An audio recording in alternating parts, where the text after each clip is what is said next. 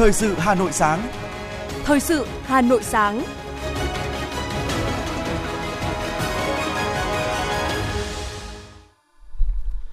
Kính chào quý vị và các bạn. Bây giờ là chương trình thời sự của Đài Phát thanh Truyền hình Hà Nội. Chương trình sáng nay thứ sáu ngày 10 tháng 2 có những nội dung chính sau đây. Quân đội Nhân dân Việt Nam và Bộ Công an cử cán bộ, chiến sĩ hỗ trợ nhân dân Thổ Nhĩ Kỳ khắc phục thảm họa thiên tai.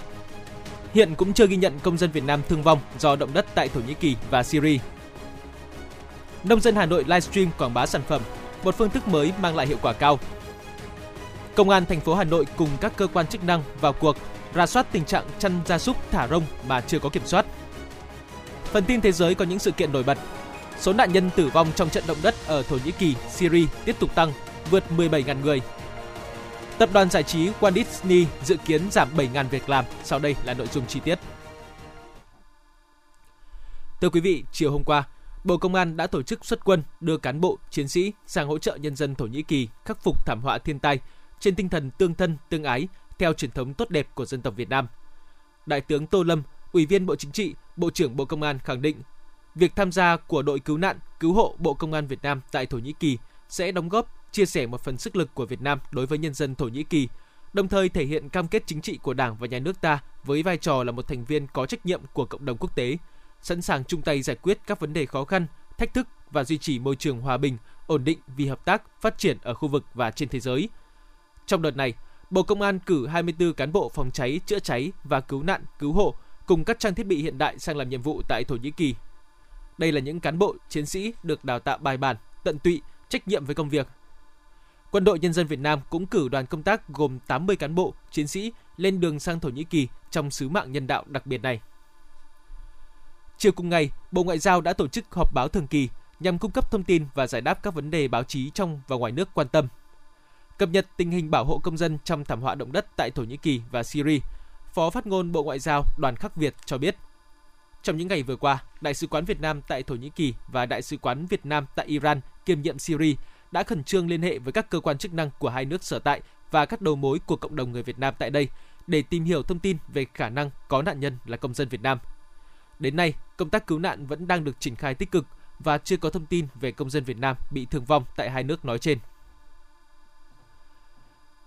Trong tháng 2, Bộ Y tế sẽ công bố gia hạn gần 9.000 danh mục thuốc, vaccine và sinh phẩm đến hết năm 2024 theo nghị quyết 80 của Quốc hội. Đây là thông tin được đưa ra tại buổi làm việc của Phó Thủ tướng Trần Hồng Hà với Bộ Y tế nhằm tháo gỡ một số vướng mắc trong mua sắm, đấu thầu thuốc, vật tư và tự chủ. Theo báo cáo của Bộ Y tế, trong thời gian qua, việc cung ứng, mua sắm một số loại thuốc, nhất là thuốc chuyên khoa, thuốc hiếm tại một số cơ sở y tế công lập gặp nhiều khó khăn, ảnh hưởng đến công tác khám, điều trị cho người dân. Một trong những nguyên nhân là do chi phí đầu vào một số loại thuốc tăng trong khi theo quy định, giá kế hoạch không vượt quá giá trúng thầu trước 12 tháng, bởi vậy nhiều nhà thầu không tham gia. Tại cuộc họp, Phó Thủ tướng Trần Hồng Hà đề nghị ngành y tế phải ra soát các văn bản, thông tư, phối hợp chặt chẽ với các bộ, ngành liên quan nhằm xây dựng những chính sách cốt lõi, đặc thù, riêng biệt để ngành y tế thực hiện tốt những nhiệm vụ quan trọng. Phó Thủ tướng cũng cho ý kiến về hướng tháo gỡ khó khăn cho dự án cơ sở 2 của bệnh viện Bạch Mai, bệnh viện Hữu nghị Việt Đức cần khả thi, linh hoạt chứ không chỉ làm theo đúng quy trình, hết trách nhiệm, xây dựng tiêu chí chặt chẽ, cải cách thủ tục để thúc đẩy giải ngân vốn đầu tư công. Những vấn đề của ngành y tế rất cần sự chung tay của cả hệ thống chính trị. Thưa quý vị, những thông tin nổi bật diễn ra trên địa bàn thành phố sẽ tiếp nối chương trình. Chiều qua, Ủy ban nhân dân thành phố đã tổ chức hội nghị khai trương các hệ thống thông tin, ứng dụng dùng chung phục vụ công tác chỉ đạo điều hành. Dự và bấm nút khai trương có Chủ tịch Ủy ban nhân dân thành phố Hà Nội Trần Sĩ Thanh. Theo báo cáo của Ban chỉ đạo, sau 4 tháng triển khai, phần mềm quản lý cuộc họp phục vụ đã góp phần đổi mới phương thức làm việc tại các cuộc họp từ việc chủ yếu dựa trên văn bản giấy sang phương thức làm việc trên môi trường mạng, đã thực hiện gửi 409 giấy mời họp thông qua ứng dụng, tổ chức cập nhật hơn 812 file tài liệu, văn bản điện tử thay cho việc in ấn, sao chụp tài liệu giấy, thiết lập về hình thành được hệ thống cơ sở dữ liệu phục vụ việc xác thực, điểm danh khuôn mặt các đại biểu tham gia các cuộc họp tại trụ sở Ủy ban nhân dân thành phố. Tính đến ngày 18 tháng 1 năm 2023, đã có 633 cơ quan đơn vị đã tham gia triển khai hệ thống, khởi tạo và bàn giao 31.345 tài khoản cho các cán bộ, công chức, viên chức, người lao động tại các cơ quan đơn vị trực thuộc. Đặc biệt, Ủy ban nhân dân thành phố đã triển khai kênh thông tin tiếp nhận, xử lý phản ánh, kiến nghị về quy định hành chính của người dân, doanh nghiệp trên ứng dụng Zalo. Bấm nút, Chủ tịch thành phố nêu rõ, với quyết tâm sớm đưa vào vận hành các hệ thống thông tin dùng chung đã thể hiện rõ quyết tâm của thành phố trong việc thực hiện chương trình chuyển đổi số quốc gia đến năm 2025, định hướng đến năm 2030 của chính phủ. Đồng thời tạo ra những thay đổi đột phá trong công tác cải cách hành chính, đảm bảo hoạt động của chính quyền thành phố công khai, minh bạch, hiệu lực, hiệu quả với mục tiêu phục vụ tốt nhất hoạt động của người dân và doanh nghiệp. Người đứng đầu chính quyền thành phố nhấn mạnh đẩy các hệ thống thông tin dùng chung hoạt động hiệu quả, đáp ứng đúng kỳ vọng. Chủ tịch thành phố yêu cầu trong thời gian tới, các sở, ban, ngành, quận, huyện, thị xã phối hợp chặt chẽ với văn phòng Ủy ban nhân dân thành phố triển khai các hệ thống thông tin dùng chung đảm bảo chất lượng, hiệu quả. Cùng ngày, đoàn giám sát của đoàn đại biểu Quốc hội thành phố Hà Nội đã có buổi làm việc với Ủy ban nhân dân thành phố Hà Nội về chuyên đề giám sát của Ủy ban Thường vụ Quốc hội về việc thực hiện đổi mới chương trình sách giáo khoa giáo dục phổ thông giai đoạn 2014-2022. Tại buổi giám sát, Phó Giám đốc Sở Giáo dục và Đào tạo Hà Nội Phạm Xuân Tiến nhấn mạnh, công tác tuyên truyền cho phụ huynh, học sinh về đổi mới chương trình giáo dục phổ thông là hết sức quan trọng, được ngành giáo dục thủ đô quan tâm thực hiện. Từ đó, Hà Nội đã làm tốt, triệt để công tác tuyên truyền, tư vấn cho học sinh, phụ huynh lựa chọn môn tổ hợp tại cấp trung học phổ thông, cũng như đổi mới sách giáo khoa, phương pháp dạy học tại các cấp còn lại. Phó Giám đốc Sở Giáo dục và Đào tạo Hà Nội Phạm Xuân Tiến cũng chia sẻ một số khó khăn trong công tác tuyển dụng, đào tạo giáo viên, một số vướng mắc trong tổ chức in ấn, phát hành tài liệu giáo dục địa phương của ngành giáo dục thủ đô. Phó Chủ tịch Ủy ban nhân dân thành phố Hà Nội Nguyễn Mạnh Quyền đã nghiêm túc tiếp thu những ý kiến của đoàn giám sát và khẳng định thành phố lựa chọn sách giáo khoa xuất phát từ cơ sở theo đúng quy trình hướng dẫn của Bộ Giáo dục và Đào tạo, chứ không có định hướng gợi ý cho các trường. Với tình trạng thiếu giáo viên cục bộ ở một số nơi, thời gian tới, Ủy ban nhân dân thành phố sẽ tiếp tục giao cho các ngành chức năng nghiên cứu cơ chế chính sách để đáp ứng đủ số giáo viên, bảo đảm chất lượng dạy và học. Kết luận buổi giám sát, Phó trưởng đoàn chuyên trách đoàn đại biểu Quốc hội thành phố Phạm Thị Thanh Mai đánh giá, qua bước đầu giám sát cho thấy, Thành ủy, Hội đồng nhân dân, Ủy ban nhân dân thành phố Hà Nội đã lãnh đạo chỉ đạo tập trung, nghiêm túc, đầy đủ, khá kịp thời hai nghị quyết của Quốc hội. Thành phố đã quan tâm và dành nguồn lực lớn cho công tác giáo dục, đào tạo nói chung và thực hiện đổi mới giáo dục nói riêng.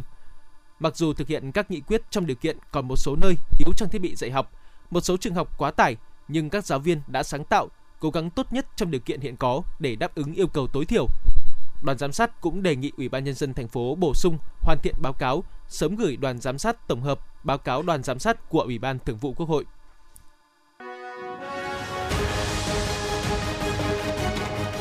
Thời sự Hà Nội, nhanh, chính xác, tương tác cao. Thời sự Hà Nội, nhanh, chính xác, tương tác cao.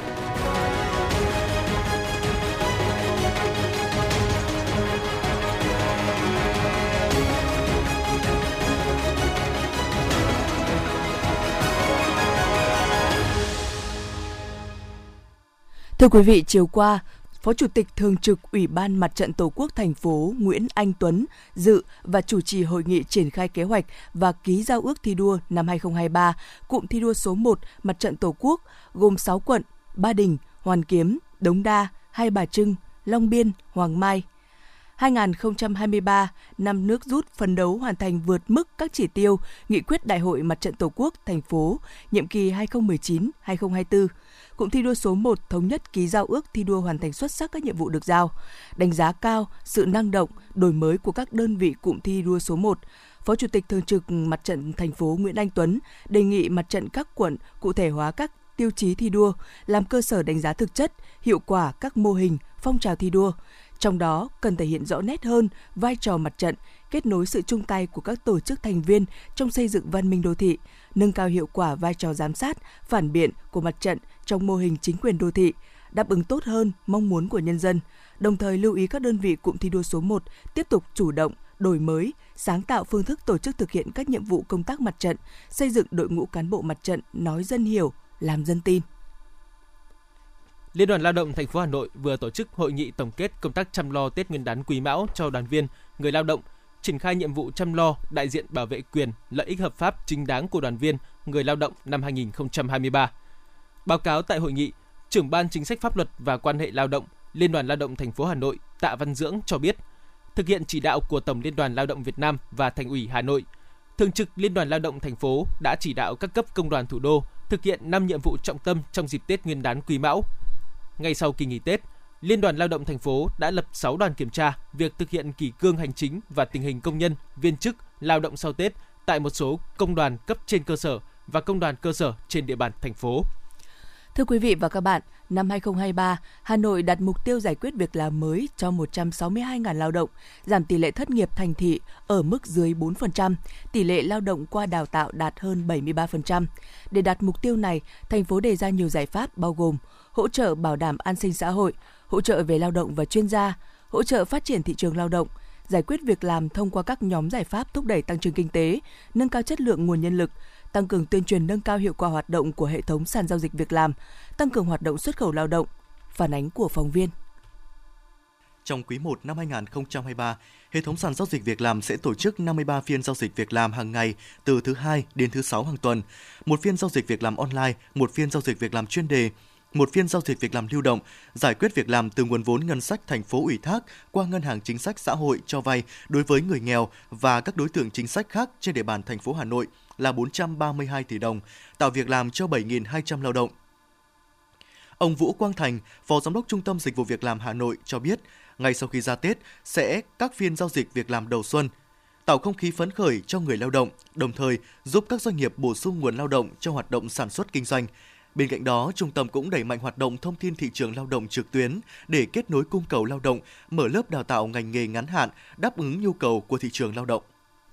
À, với cái tình hình thực tế của thị trường lao động trong năm 2023 thì Trung tâm Dịch vụ Việc làm Hà Nội sẽ tiếp tục phát huy những tính nghiệp vụ, tính chuyên môn và các cái giải pháp để làm sao mà tạo ra được một cái ờ, thị trường lao động phát triển theo hướng là hiện đại. Đặc biệt là chúng tôi trong năm 2023 có thể có những cái hướng mới về cái hoạt động của hệ thống sàn giao dịch việc làm, tiếp tục từng bước để nâng cấp hiệu quả hoạt động của hệ thống sàn à, thông qua việc ứng dụng công nghệ thông tin, hiện đại hóa dần hoạt động phiên giao dịch việc làm cũng như là các cái công tác về hoạt động nghiệp vụ về thông tin thị trường lao động trên toàn bộ hệ thống để có thể tạo ra được hệ thống cơ sở dữ liệu để hỗ trợ cho các hoạt động các phiên giao dịch việc làm. Do tác động kép của cuộc cách mạng công nghiệp lần thứ tư và đại dịch COVID-19, các chuyên gia dự báo những thay đổi lớn về cung cầu lao động đang và sẽ còn diễn ra mạnh mẽ trong vòng 3 đến 5 năm tới. Số lượng việc làm mới do quá trình chuyển đổi số sẽ tạo ra nhiều hơn gấp 7 lần so với số việc làm bị mất đi. Đến năm 2045, ước tính có khoảng 10 triệu việc làm mới được tạo ra, chủ yếu trong các ngành dịch vụ hiện đại và một số lượng việc làm mới trong lĩnh vực sản xuất. Việt Nam không nằm ngoài xu hướng này với nhiều cơ hội và thách thức, Thứ trưởng Bộ Lao động Thương binh và Xã hội Nguyễn Bá Hoan cho biết. Nguồn lao động dồi dào, giá rẻ sẽ không còn là yếu tố tạo nên lợi thế cạnh tranh và thu hút đầu tư nước ngoài. Việt Nam có thể sẽ phải chịu sức ép về việc làm Thế giới việc làm tại Việt Nam trong tương lai sẽ chứng kiến những thay đổi lớn liên quan đến người lao động và địa điểm, cách thức làm việc. Những xu hướng nổi bật như tầm quan trọng ngày càng lớn của lực lượng lao động thời vụ ngắn hạn, nỗ lực của doanh nghiệp trong việc nâng cao năng lực làm việc cho nhân viên thông qua các chương trình đào tạo kỹ năng hoặc việc triển khai ngày càng rộng rãi mô hình làm việc linh hoạt sẽ chiếm ưu thế trong thời gian tới. Cùng với đó, sự tăng tốc của chuyển đổi số khiến nhiều công việc truyền thống sẽ dần biến mất hoặc bị thay thế, trong khi một số vị trí mới sẽ ra đời với tỷ lệ lao động kỹ năng cao chỉ đạt 11,6%, lao động Việt Nam được đánh giá là kém cạnh tranh hơn về trình độ kỹ năng so với một số thị trường khác trong khu vực như Thái Lan, Philippines hay Malaysia. Ngân hàng Thế giới ước tính rằng nếu tỷ lệ lao động kỹ năng cao tại Việt Nam quá thấp và không đủ để đáp ứng với tốc độ phát triển của chuyển đổi số, khoảng 2 triệu việc làm tại nước ta sẽ bị mất đi tính đến năm 2045. Vì vậy, Việt Nam cần tận dụng lợi thế để phát triển trong thời gian tới. Ông Nguyễn Xuân Sơn, Giám đốc vận hành toàn quốc dịch vụ khoán việc và cho thuê lao động Manpower Group Việt Nam và bà Nguyễn Thị Nga, chuyên gia Ngân hàng Thế giới cho rằng. Chúng tôi nhận thấy là tại Việt Nam có nhiều lĩnh vực đang chứng kiến sự chuyển đổi số cũng như là những thay đổi rất là mạnh mẽ bao gồm những ngành ví dụ như là sản xuất, chế biến chế tạo, tài chính ngân hàng. Và ở đây thì Manpower đưa ra biểu đồ tập trung vào trong cái ngành sản xuất. Đây là một ngành mà sử dụng nhiều uh, cái lực lượng lao động thì chúng tôi đưa ra là một cái ngành gọi là biểu trưng thì chúng ta sẽ thấy tức là hầu hết các doanh nghiệp ở đây đang có những dự kiến ứng dụng công nghệ mới và tự động hóa và cái tỷ lệ ở đây chúng ta thấy lên đến 94%. Đây là con số cực kỳ lớn. 2 phần 3 trong số các cái nghề nghiệp hiện nay ở Việt Nam đều có đề cập đến cái nội dung, đấy là kỹ năng số. Điều đó cũng thể hiện rằng là kỹ năng số đấy đang trở nên một yêu cầu kỹ thuật hay một yêu cầu kỹ năng thiết yếu hay là quan trọng đối với mỗi một cái công việc việc làm của người lao động đấy là những cái kỹ năng cơ bản. Vậy thì kỹ năng đòi hỏi trình độ cao hơn thì thế nào? Hiện nay ở Việt Nam có một số những cái ngành nghề mà vượt xa so với cái mức chung của toàn cầu, như là cái nghề phát triển ứng dụng điện thoại chẳng hạn, hay là phát triển phần mềm chẳng hạn. Thì đây là những kỹ năng mà Việt Nam có lợi thế hơn so với toàn cầu. Và với những cái kỹ năng mà chúng ta hiện nay đang vượt với toàn cầu, thì đấy là một cái ưu thế, là một cái lợi thế mà có lẽ Việt Nam nên đầu tư để có thể phát triển được trong tương lai đối với mỗi một cái công việc việc làm của người lao động theo dự báo của Sở Lao động Thương binh và Xã hội Hà Nội, một số ngành nghề như dệt may, điện tử, chế biến gỗ tại Hà Nội vẫn thiếu đơn hàng trong đầu năm 2023. Do đó, Trung tâm Dịch vụ Việc làm Hà Nội sẽ tăng cường kết nối phiên giao dịch việc làm để tăng cơ hội tìm việc làm cho người lao động, góp phần thúc đẩy giải quyết việc làm cho người lao động, góp phần ổn định thị trường lao động sau Tết.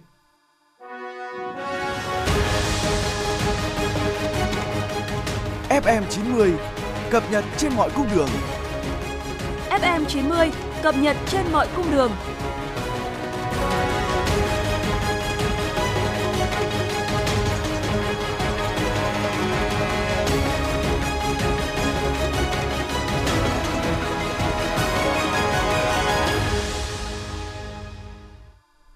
Chương trình thời sự xin được tiếp tục với những thông tin kinh tế. Thưa quý vị và các bạn, nông dân Hà Nội có lợi thế ở trung tâm của cả nước nên thuận lợi hơn trong tiếp cận, nắm bắt, ứng dụng nhanh khoa học, công nghệ vào sản xuất, chế biến. Đặc biệt gần đây, nhiều nông dân, chủ doanh nghiệp, hợp tác xã ở Hà Nội đã nhanh nhạy sử dụng mạng xã hội để livestream, quảng bá, bán sản phẩm, đưa sản phẩm lên sàn thương mại điện tử mang lại hiệu quả. Quảng bá, bán sản phẩm trên mạng xã hội và các sàn giao dịch điện tử không còn là điều mới mẻ trong thời đại công nghệ hiện nay. Với chiếc điện thoại thông minh, chiếc máy tính có thể kết nối internet, những nông dân, chủ hợp tác xã hay doanh nghiệp nhỏ ở nông thôn đều có thể đưa thông tin về sản phẩm của mình đến với người tiêu dùng. Với khoảng 2.000 sản phẩm ô cốp, hàng ngàn sản phẩm nông sản, đặc sản, sản phẩm làng nghề của các địa phương, việc thúc đẩy thị trường tiêu thụ cho sản phẩm có ý nghĩa rất quan trọng đối với Hà Nội. Trong đó, tiêu thụ bằng hình thức thương mại điện tử là kênh mua bán hiện đại phù hợp với người tiêu dùng trẻ hiện nay. Trong hai đợt lấy nước, Tập đoàn Điện lực Việt Nam đã điều tiết 3,62 tỷ mét khối nước hồ thủy điện. Hà Nội và 10 tỉnh, thành phố đã lấy đủ nước cho 95,6% tổng diện tích gieo cấy lúa xuân năm 2023. Đối với thành phố Hà Nội, hiện còn khoảng 3.622 ha phụ thuộc vào dòng chảy sông Hồng, thuộc địa bàn các huyện, thị xã như Sơn Tây với 327 ha, Hoài Đức là 184 ha, Phúc Thọ 751 ha, Thạch Thất 1.046 ha, Ba Vì 1.314 ha. Những diện tích này sẽ được các công ty thủy lợi thành phố Hà Nội cấp bằng trạm bơm giã chiến và điều tiết nguồn nước hồ thủy lợi. Thiết thực chào mừng 50 năm thiết lập quan hệ ngoại giao giữa Việt Nam và Pháp, ngày 14 tháng 2 tới, Trung tâm Hoạt động Văn hóa Khoa học Văn Miếu Quốc Tử Giám sẽ phối hợp với Viện Viễn Đông Bắc Cổ Pháp ra mắt triển lãm Văn Miếu trong sự hồi sinh di sản của Hà Nội giai đoạn 1898-1954 tại tiền đường nhà Thái học, di tích quốc gia đặc biệt Văn Miếu Quốc Tử Giám. Triển lãm nhằm kể lại những câu chuyện thú vị về quá trình bảo vệ, tu bổ, phục hồi chức năng thờ tự của di tích trong giai đoạn 1898-1954 thông qua bộ sưu tập ảnh Việt Nam của Viện Viễn Đông Bắc Cổ Pháp. Triển lãm cũng giúp công chúng hiểu về những công việc đã thực hiện ở Văn Miếu trong giai đoạn này, công việc của các nhà nghiên cứu lúc bấy giờ, đồng thời cung cấp cho người xem một cách nhìn đương đại về công tác nghiên cứu ngày nay. Cùng với đó là chân dung của những con người luôn có niềm đam mê với di sản đã góp phần cho bảo tồn khu di tích, sự quyết tâm, nỗ lực không mệt mỏi nhằm đối phó trước những tác động mạnh mẽ của thời gian lên di sản. Triển lãm sẽ kéo dài đến hết ngày 30 tháng 4 năm 2023. Thưa quý vị, năm 2023, ngành du lịch thủ đô phấn đấu đón được 22 triệu lượt du khách. Để thực hiện mục tiêu này, ngoài những tour du lịch truyền thống thì ngành du lịch thủ đô và các đơn vị đang nỗ lực xây dựng các sản phẩm mới nhằm thu hút khách.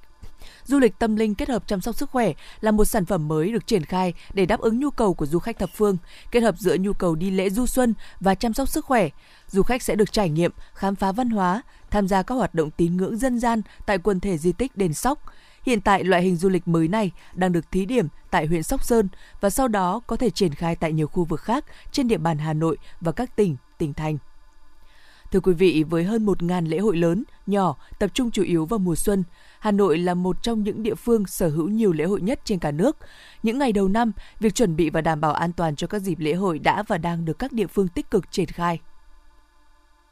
Sau Tết Nguyên đán là thời điểm các lễ hội xuân trên địa bàn Hà Nội tưng bừng khai hội. Do đó, thời điểm này, các quận, huyện, thị xã đang gấp rút chuẩn bị các điều kiện để lễ hội diễn ra an toàn, lành mạnh, giàu bản sắc văn hóa.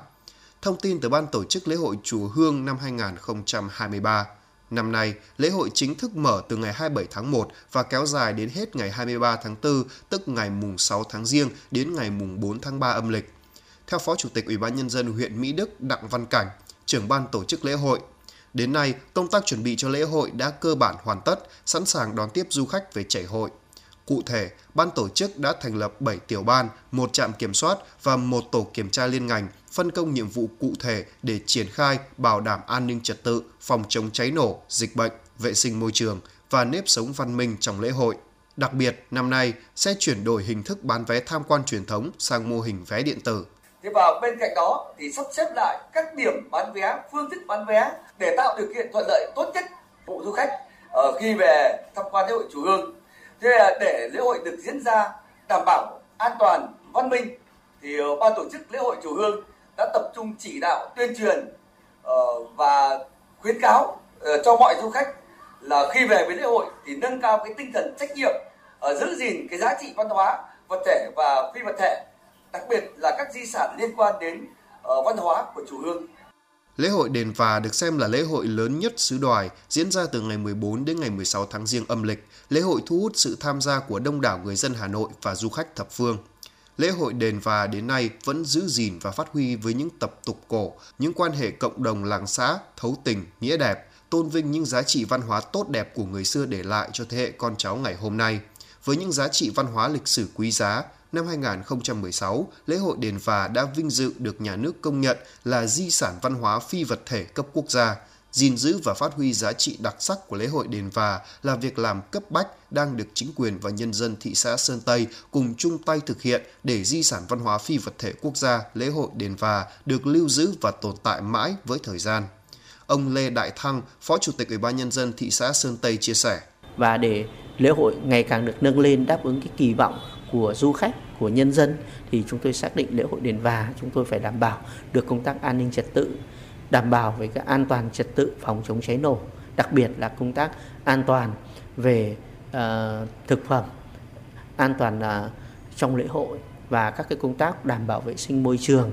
để đảm bảo khi du khách đến thấy hài lòng về một cái ban tổ chức lễ hội thực sự trang trọng đúng cái nghi thức các nghi lễ truyền thống đó là những mục tiêu đặt ra. Đối với lễ hội Tản Viên Sơn Thánh huyện Ba Vì, bà Phùng Thị Họa Mi, Phó trưởng phòng văn hóa huyện cho biết, địa phương đã chủ động các kế hoạch ứng phó với khả năng tăng đột biến lượng khách tham gia lễ hội, tháo gỡ những khó khăn về bến bãi đỗ xe, ngăn ngừa nguy cơ phát sinh dịch vụ trong xe tự phát, gây mất an ninh trật tự, ùn tắc cục bộ. Bên cạnh những nghi thức cổ truyền được phục dựng, duy trì, lễ hội còn có nhiều trò chơi dân gian, các hoạt động thi đấu thể thao, giao lưu văn nghệ, kéo co, bắn nỏ, ném còn, cà kheo, đẩy gậy,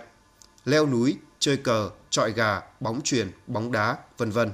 mang đến không khí du xuân chảy hội hấp dẫn cho nhân dân và du khách. Cũng rất là hưởng ứng, đặc biệt là tuyên truyền ở đây ngoài cái việc mà tuyên truyền trên hệ thống truyền thanh thì chúng em còn có những cái pano khẩu hiệu hoặc là chúng em có những cái tư liệu gửi để tuyên truyền trên các phương tiện thông tin đại chúng như báo chí, truyền hình hoặc là những cái trang ờ, fanpage ờ, của địa phương để nhân dân nắm được về cái lễ hội truyền thống của mình cũng như là cái công lao của Đức Thánh Tản đối với nhân dân trong vùng. À, đấy thì ờ, à, ngoài ra thì à, cũng có cái sự phối kết hợp giữa các ban ngành đoàn thể để chuẩn bị cho lễ hội từ cái việc mà công tác tổ chức đến cái việc mà à, đảm bảo an ninh trật tự Nhằm quản lý tổ chức tốt lễ hội đầu xuân năm 2023, ngành văn hóa và thể thao Hà Nội cũng đã xây dựng kế hoạch quản lý và tổ chức lễ hội trên địa bàn thành phố nhằm quản lý tốt hơn hoạt động của lễ hội. Theo đó, Sở Văn hóa và Thể thao đề nghị các ban tổ chức lễ hội cần nghiêm cấm các hoạt động mê tín dị đoan như bói toán, tàng trữ, buôn bán, sử dụng văn hóa phẩm cấm lưu hành, tổ chức trò chơi có tính cá cược, đánh bạc dưới mọi hình thức, hoạt động đổi tiền có tranh lệch giá trong khu vực lễ hội, trong khu vực bảo vệ một của di tích lịch sử văn hóa. Ban tổ chức cần nghiêm cấm tổ chức các hoạt động dịch vụ. Khu vực lễ hội không quảng cáo bằng loa, gây tiếng ồn, quá mức quy định.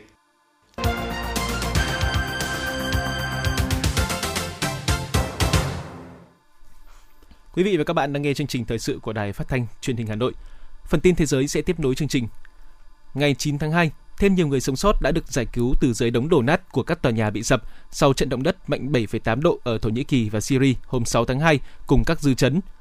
Tổng thống Thổ Nhĩ Kỳ Recep Tayyip Erdogan thừa nhận những thiếu sót trong phản ứng của nước này đối với trận động đất kinh hoàng nhất thế giới trong hơn một thập kỷ qua, cho đến nay đã khiến hơn 17.000 người tử vong.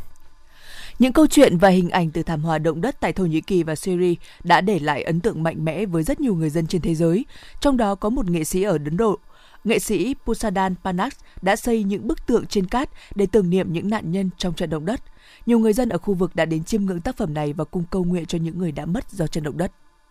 Trả lời phỏng vấn trên kênh truyền hình PBS, Tổng thống Mỹ Joe Biden cho biết ông không tin rằng nền kinh tế Mỹ sẽ rơi vào suy thoái trong năm nay hoặc năm tới. Trong nhiều tháng qua, các nhà kinh tế đã cảnh báo về một cuộc suy thoái có thể xảy ra khi ngân hàng dự trữ liên bang Mỹ tăng lãi suất để kiềm chế lạm phát, vốn đã tăng lên mức cao nhất trong nhiều thập kỷ qua. Bản thân Tổng thống Biden từng nói rằng suy thoái kinh tế có thể xảy ra, nhưng đầu tuần này, ông nói với các phóng viên rằng rủi ro là rất thấp. Giám đốc điều hành CEO của tập đoàn The West Disney Company, ông Bob Iger đã công bố kế hoạch cắt giảm 7.000 việc làm để tái cơ cấu công ty giải trí lớn nhất thế giới này nhằm tiết kiệm chi phí hoạt động. Ông Iger nêu rõ đây không phải là một quyết định dễ dàng và tập đoàn sẽ phải xem xét kỹ lưỡng chi phí cho mọi kế hoạch cần triển khai, cả trong lĩnh vực truyền hình và điện ảnh. Ông chia sẻ lý do là vì mọi thứ trong thế giới vô cùng cạnh tranh này đang trở nên đắt đỏ hơn. Pakistan bắt đầu thực hiện các biện pháp hạn chế nhiên liệu tại các trạm xăng dầu, ngay cả khi một bộ trưởng của chính phủ cho biết họ không có kế hoạch tăng giá nhiên liệu và cảnh báo các công ty dầu mỏ không nên dự trữ xăng dầu. Tuy nhiên, nhiều lái xe dịch vụ vận tải đang gặp khó khăn trong việc mua xăng dầu cho phương tiện cũng như giới hạn mua xăng dưới 2 lít. Pakistan đang đàm phán với Quỹ tiền tệ quốc tế về khoản tín dụng và đã tăng giá nhiên liệu lên 15% vào tháng trước, ngay trước cuộc đàm phán với một phái đoàn IMF tại thủ đô Islamabad. Các nhà khoa học Anh cho biết họ đã phát hiện ra một loại enzyme ăn nhựa có thể giúp tái chế quần áo vải polyester để ngăn chặn hàng triệu tấn rác thải kết thúc ở bãi rác hoặc bị đốt cháy mỗi năm. Hiện vải sợi polyester được sử dụng rộng rãi nhất trên thế giới, chiếm 60% các loại quần áo con người mặc nhưng không bền, đặc biệt là khi nó được nhuộm và xử lý bằng hóa chất.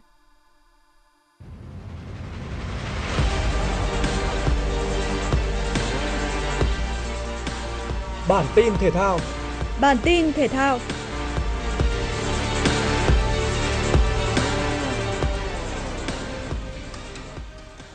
Liên đoàn bóng đá Việt Nam tổ chức tiệc chia tay và tri ân huấn viên Park Hang-seo và trợ lý Lee Yang-jin sau những đóng góp của họ cho bóng đá Việt Nam. Trong buổi lễ, Bộ trưởng Bộ Văn hóa Thể thao và Du lịch ông Nguyễn Văn Hùng đã thay mặt chính phủ tặng bằng khen của Thủ tướng Phạm Minh Chính cho huấn viên Park Hang-seo và trợ lý Lee Yang-jin nhà cầm quân người Hàn Quốc đến Việt Nam từ tháng 10 2017.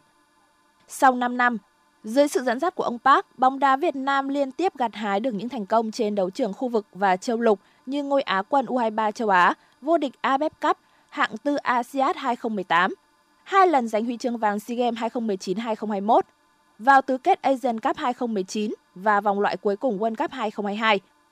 Từ năm 2018 đến nay, tuyển Việt Nam luôn dẫn đầu khu vực Đông Nam Á, đứng trong top 16 châu Á và top 100 thế giới.